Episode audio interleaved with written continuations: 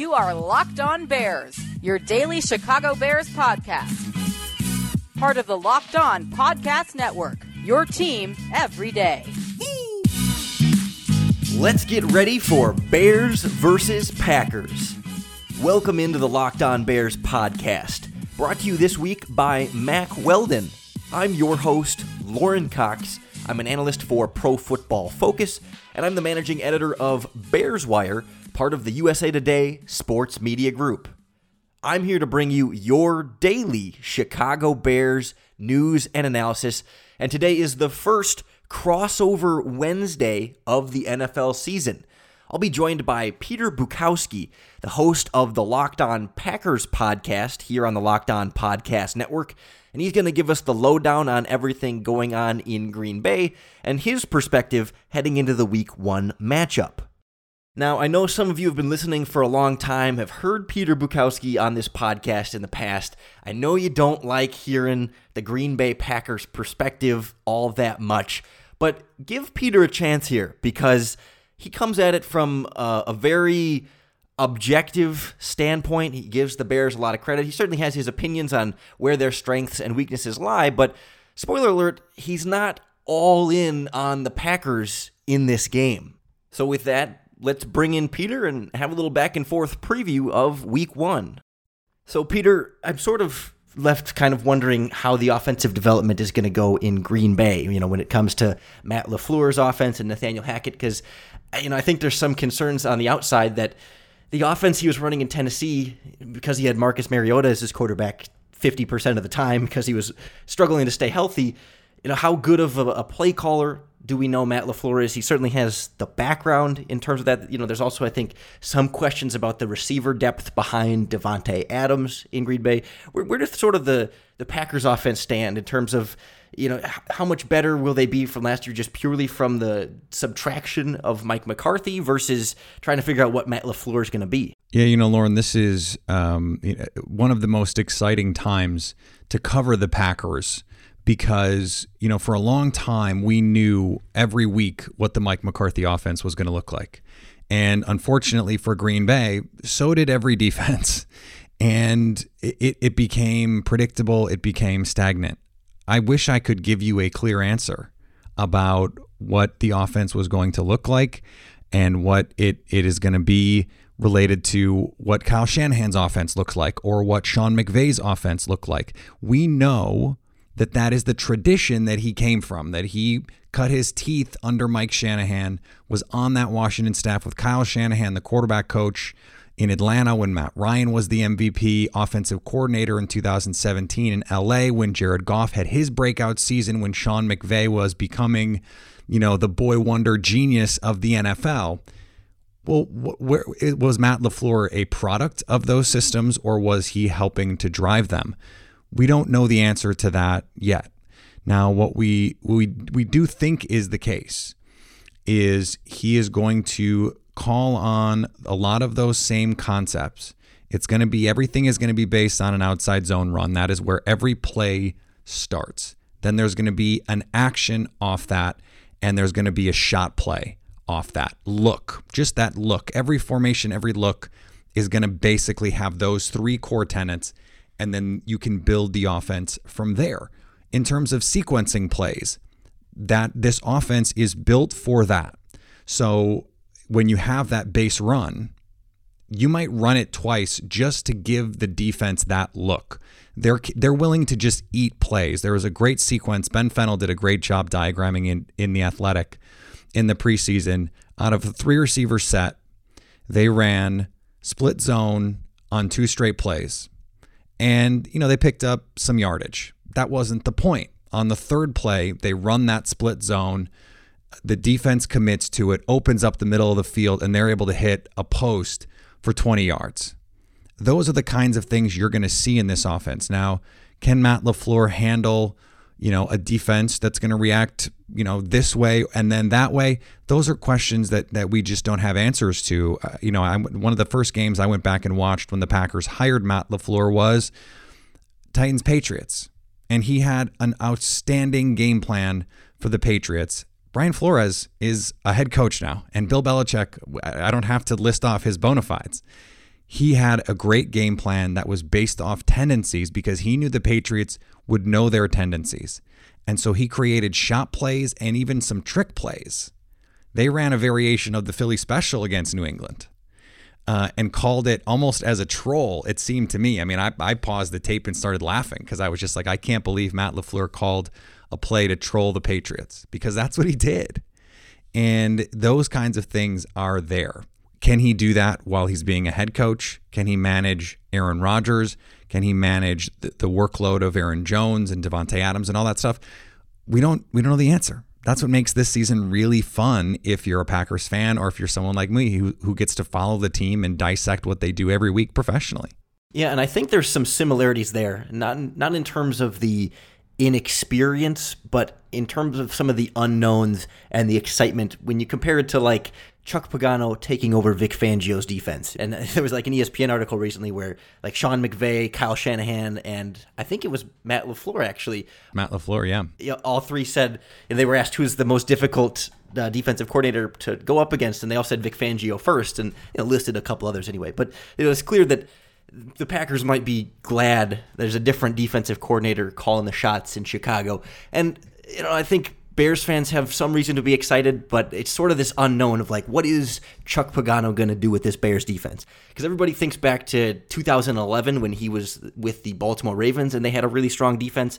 But then he goes to Indianapolis really doesn't get much defensive talent from Ryan Grigson and you know the drafts repeatedly failing and how much influence he had on that we don't really know but regardless the the statistical pro, pro, uh, production of that defense not up to par where he would like to see it for your defensive coordinator but the idea he comes to Chicago he has he inherits literally the number one defense in the NFL you know, with some of the most talented players at their positions with Khalil Mack and Eddie Jackson, etc., that maybe it'll be more like the 2011 defense. Maybe he'll be a little bit more aggressive in terms of blitzing and you know bringing more guys from the back end and leaving perhaps some more vulnerability in coverage in that regard, but trying to dial up the pass rush in different ways.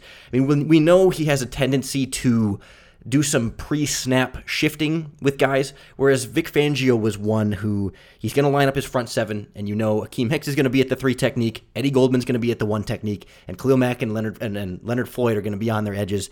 And nothing really moves until after the snap when you see the different stunts and twists of where guys are going to come. Whereas Chuck Pagano, he'll line his guys up, and then with you know a few seconds left on the play clock or however far into the play clock they want to call it they'll make a last second shift where you know your nose tackle will shift three spots over and your defensive end will stand up and your inside linebacker will go outside or your outside linebacker will go in and just try and confuse opposing offensive lines right before the snap so they don't have enough time to change their protections and get everything squared away. And I think it's more effective against younger quarterbacks than Aaron Rodgers but you know it's still different wrinkles I think that we're going to see from Chuck Pagano. And I, I do really see a, a, chess match here of the Packers don't really know what Chuck Pagano is exactly going to do against them defensively while the Bears don't really know what exactly Matt LaFleur is going to do against them offensively. They know the players they know the personnel a lot of the same guys from previous years but how they're going to be deployed, that's going to be fun to watch.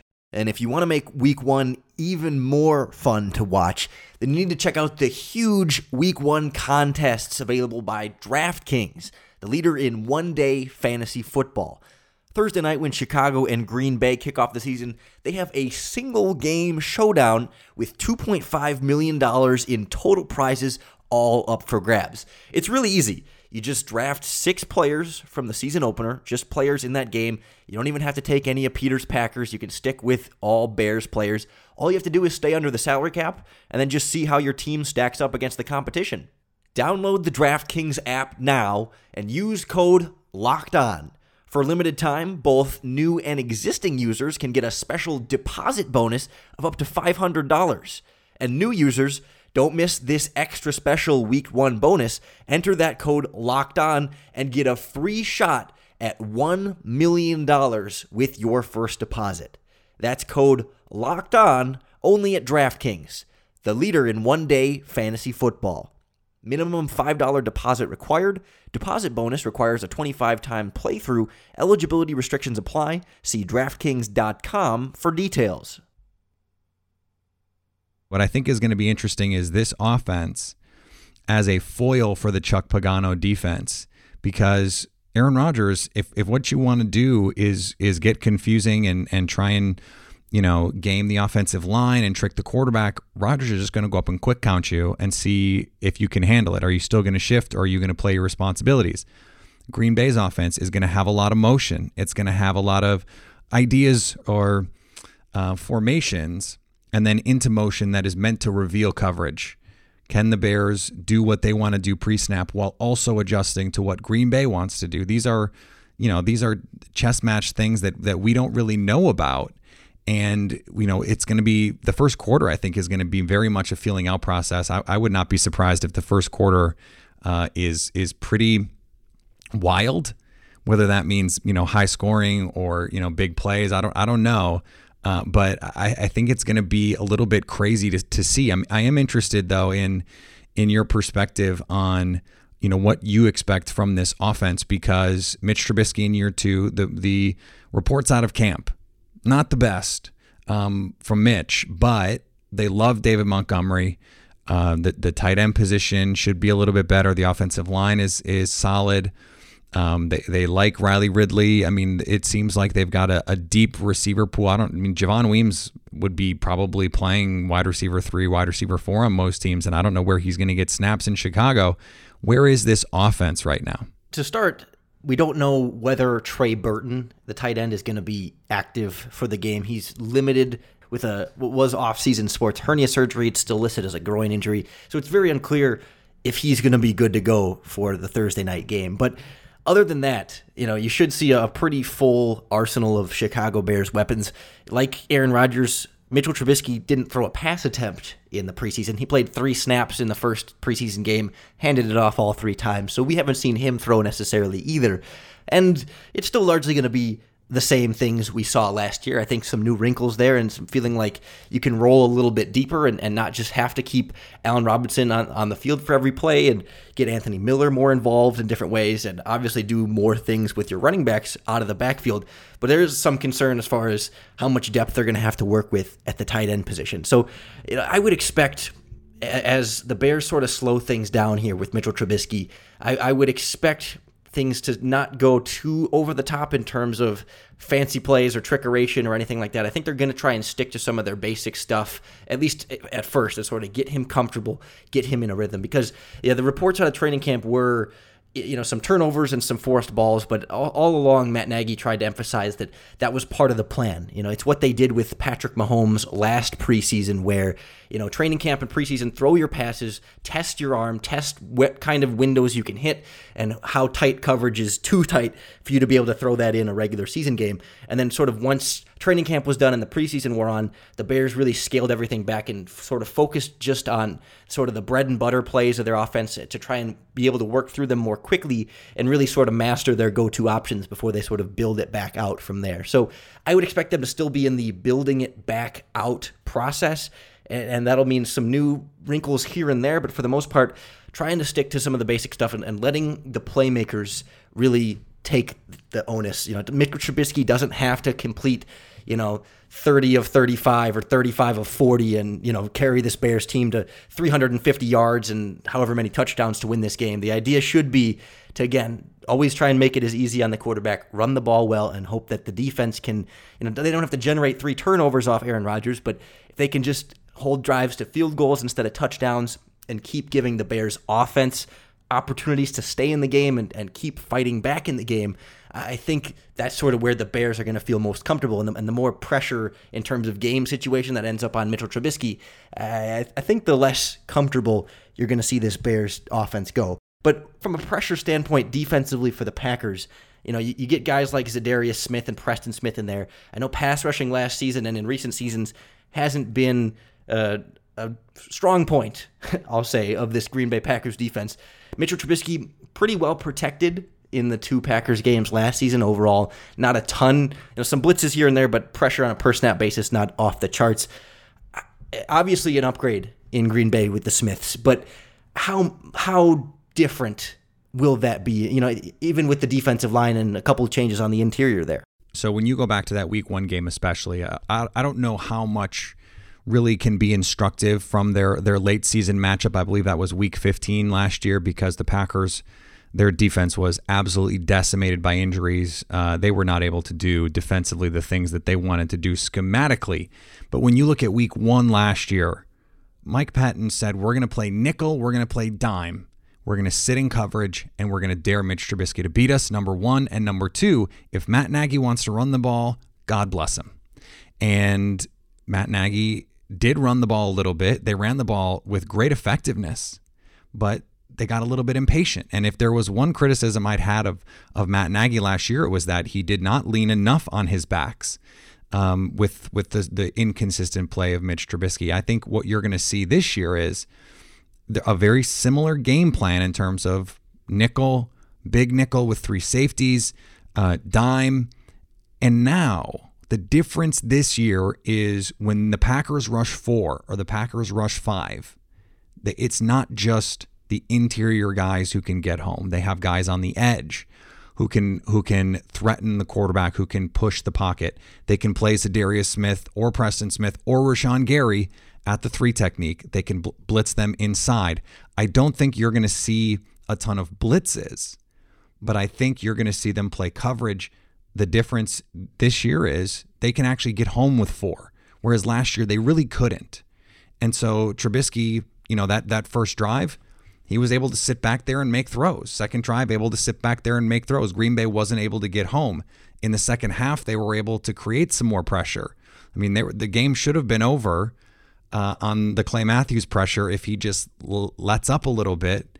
He creates, you know, the, the the penalty that turns into the interception that would have sealed the game had he not hit Trubisky late. So the Packers are more equipped to play that kind of game and say, look, if you want to hand the ball to David Montgomery 25 times, be our guest. That is absolutely the way that I think that they will approach this game. And I think, frankly, it's the right way to approach this game. And you and I both know the best way to approach this game is to bet on my bookie. It's fast, it's easy, and they pay when you win. Because let's face it, where you're betting is just as important as who you're betting on. And my bookie has tons of different ways to have action on this game. Of course, there's the traditional spread where the Bears are three point favorites at home, and your over under is set at 46.5 currently at my bookie. But they also have first half spread of thinking the Bears will be minus two and a half there with the first half line with an over under set at 23 for that first half. But you can go even deeper. Prop bets on who's going to score a touchdown in this game. Lots of ways to play and win big at MyBookie. Join now, and MyBookie will double your first deposit. Use promo code LOCKED ON to activate the offer.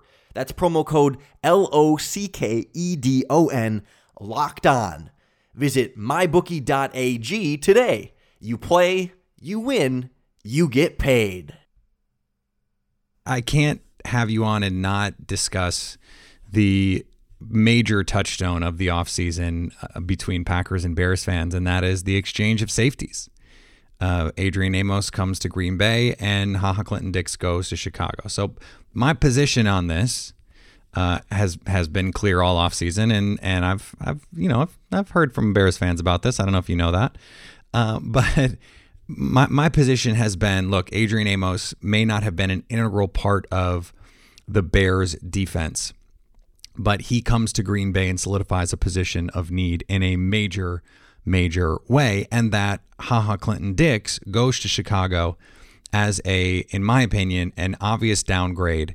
He may make a couple more interceptions, but he's going to give up way more plays and although I think those mistakes that he makes will be less magnified than they were in Green Bay. It is still clearly a downgrade in consistency and reliability in that Chicago defense, which I think, by the way, will still be really, really, really, really good. Am I? Where, where are you on all of this? Well, of course, there's no room for that kind of nuance on Twitter, so I understand why your mentions have been such dumpster fires. No, that was way more than 200 and whatever 80 characters. no, so I'm with you in that I, I agree that Adrian Amos is a better football player and that there is overall I think a downgrade there, but it is hard to compare because they're so different in their style of safeties. Yep. They're almost as as different as you can get in terms of, you know, deep safety who roams around the field and goes takes chances and makes plays on the ball versus a guy like Amos who's more of a box guy who can play some of the slot, covers really well underneath and just doesn't make mistakes. I mean, that's what makes Adrian Amos so good is that he just doesn't make mistakes. And maybe the the team he was playing around helped with that, but uh, you still saw guys surrounding him making mistakes and him really not doing that. So I, I think he'll be a great upgrade for Green Bay in that regard. And and I don't I don't have a good sense of how HaHa Clinton Dix is still supposed to work in Chicago. That's the one big question this offseason that hasn't really been answered through the preseason. I don't know how you have HaHa Clinton Dix and Eddie Jackson both be in the best positions for them to be successful because they both do a lot of the same things really well. And you can't just play two deep safeties all the time. I mean, this is under Vic Fangio very much a single high safety team. They'd, they'd rotate them in different ways and roll them and try and disguise their coverages, but it's a cover three, cover one defense through and through. And I'm not expecting Chuck Pagano to change that drastically. Maybe maybe more two deep looks and, and other types of zones in that regard, but I, I don't trust Clinton Dix coming down in the box a ton to, to make plays in, in the running game. I don't know how great he is as a slot cornerback either, but I don't want to take Eddie Jackson away from the deep middle of the field where he's most effective. And he did play cornerback at Alabama, so I, I feel more comfortable with him being able to cover guys one on one. We've seen him do that, you know, over the last couple years in Chicago, but it just it doesn't feel like as ideal of a of a scheme fit together with Clinton Dix and Eddie Jackson, and and that's what concerns me. You know, even more so than just the concerns about Clinton Dix and some of his inconsistencies. I, I do think he should be fine. I don't think he's going to make this defense considerably worse. I, I, do think it's a step down, but I think it's a, a, step that they can afford and that they can cover in some ways, but I think that's the big challenge for Chuck Pagano that we haven't really gotten a straight answer on how exactly that dynamic's going to work and and how well his ideas are going to play out. All right, did you hear that, Packers and Bears fans? Lauren and I, we adjudicated it. It's been decided. We don't need to we don't need to argue about it anymore. Okay, this is it. We're done. I don't know why people are so quick to like all of a sudden Adrian Amos leaves and it's like, oh, well, he sucks. He was a good player for the Bears for like three or four years. I mean, give the guy some credit. I, I never got that. Listen, fan is short for fanatic, so that's just that's just the reality of where we are. So, you know, we're we're still there's still some time here. We we don't quite know who who is all going to play and who isn't going to play, and we may not know until game time with some of these guys. But just give me your feel for for what's going to happen here. Um, you know, you make your prediction. Boy, it's tough week one, especially when there's so many unknowns with these two teams. And I think each side has all the reason in the world to feel optimistic and feel like they're going to win this game. So I I have to lean Bears coming off a 12 and 4 season and, and Green Bay I think having more unknowns and more question marks. It, I, I have less confidence you know, believing in those unknowns and those question marks, even though they could very well end up being an advantage because they're unknowns and question marks to the Bears as well. But I do think the Bears are going to throw some different things at Green Bay. So I, am expecting a little bit more of a lower scoring game as teams try to figure them figure each other out and you know gear up for the regular season. So you know, I would go something like Bears 20, Packers 17, or Bears 21, Packers 20. I think it's really less than a touchdown difference, and it probably comes down to the end. Maybe there's a miraculous comeback drive by somebody somewhere, but I, I do think the Bears are just a little bit more solid, a little bit more stable, and a little bit more consistent. You know, we know we know much more of what they are, and I, I would lean on that more than more of an unknown in Green Bay for me. Well, the good news is if the Bears need to make a last second field goal, they're they're totally wrapped up there. Not a problem. They got it. Carly Lloyd is available. That's all I'm saying. what about you? Where do you stand on a prediction? Well, so I, am I'm, I'm very much in lockstep with you. Uh, I, I think you know it's going to be in Chicago. I think it's going to be incredibly loud. I think I think Matt Nagy is going to have some specials, which I'm excited to see. Uh, you know, he always has. You know, I think he has two or three every game that he's he's got in play. I think he may have something ready for Green Bay, but I think Green Bay is going to have some stuff ready for Chicago too. So I think it's going to be a back and forth game. I, I, don't, I, I, think I could see it being one of those like 17 14 games, but I, I could also very much see like 31 28 with a bunch of big plays and just a, a lot of craziness. I will not predict the Packers winning. I will not be surprised if they win. I think the Bears until further notice, have to be considered the better team. And so right now, as we stand here this week, uh, you know, I, I think the Bears are going to win. Uh, I would I would expect them to win, but I will not be surprised at all if Green Bay plays well at the very least, and I certainly won't be surprised if they win. Wow, what a level-headed and regimented take. Not not even no no flames from Peter Bukowski in the in the game prediction, Peter. That's uh I, I was surprised. I was hoping. I was wondering if you'd come and say, you know what? No, this Packers team is going to kick some ass, and this offense is going to light them up in defense. But no, it, it's going to be a really fun game to watch, and I, I, think it's clear that these two teams are, are neck and neck for Week One, and, and probably going to be neck and neck for the season. Absolutely, it's it's they are the co-favorites. I think in the NFC. Vegas agrees that they're they're pretty close in terms of the quality of the team. Bears are three point favorites at home. That's what you know two even teams are. So you know it's it's going to be fun, and, and it is it is not going to decide the season. So you know whoever loses is not going to feel like you know we uh, you know our season's over. There's a, there's a lot of football to be played, and I think that that late season matchup that one could be a lot more in terms of what's on the line for the division, what's on the line in the NFC playoff picture. This is going to be a fun story to follow all season, no question. And I think Bears and Packers fans can all agree that uh, the Minnesota Vikings are clearly in third here. and yeah, and the Lions do do not even bear mentioning. Lorin, this is great. Can't wait for Thursday, and uh, we'll uh, we'll check back with you later in the season. Thanks again to Peter Bukowski for joining us on this crossover Wednesday edition of Locked On Bears. If you enjoyed our conversation, make sure you're subscribed to the podcast to keep up with all of our daily Bears news and analysis. You can like Locked On Bears on Facebook. You can follow Locked On Bears on Twitter at Locked On Bears. And you can follow me on Twitter at Cox Sports and the number one for even more Bears talk. I hope you're just as excited as I am for the start and return of Chicago Bears football really just makes you want to bear down.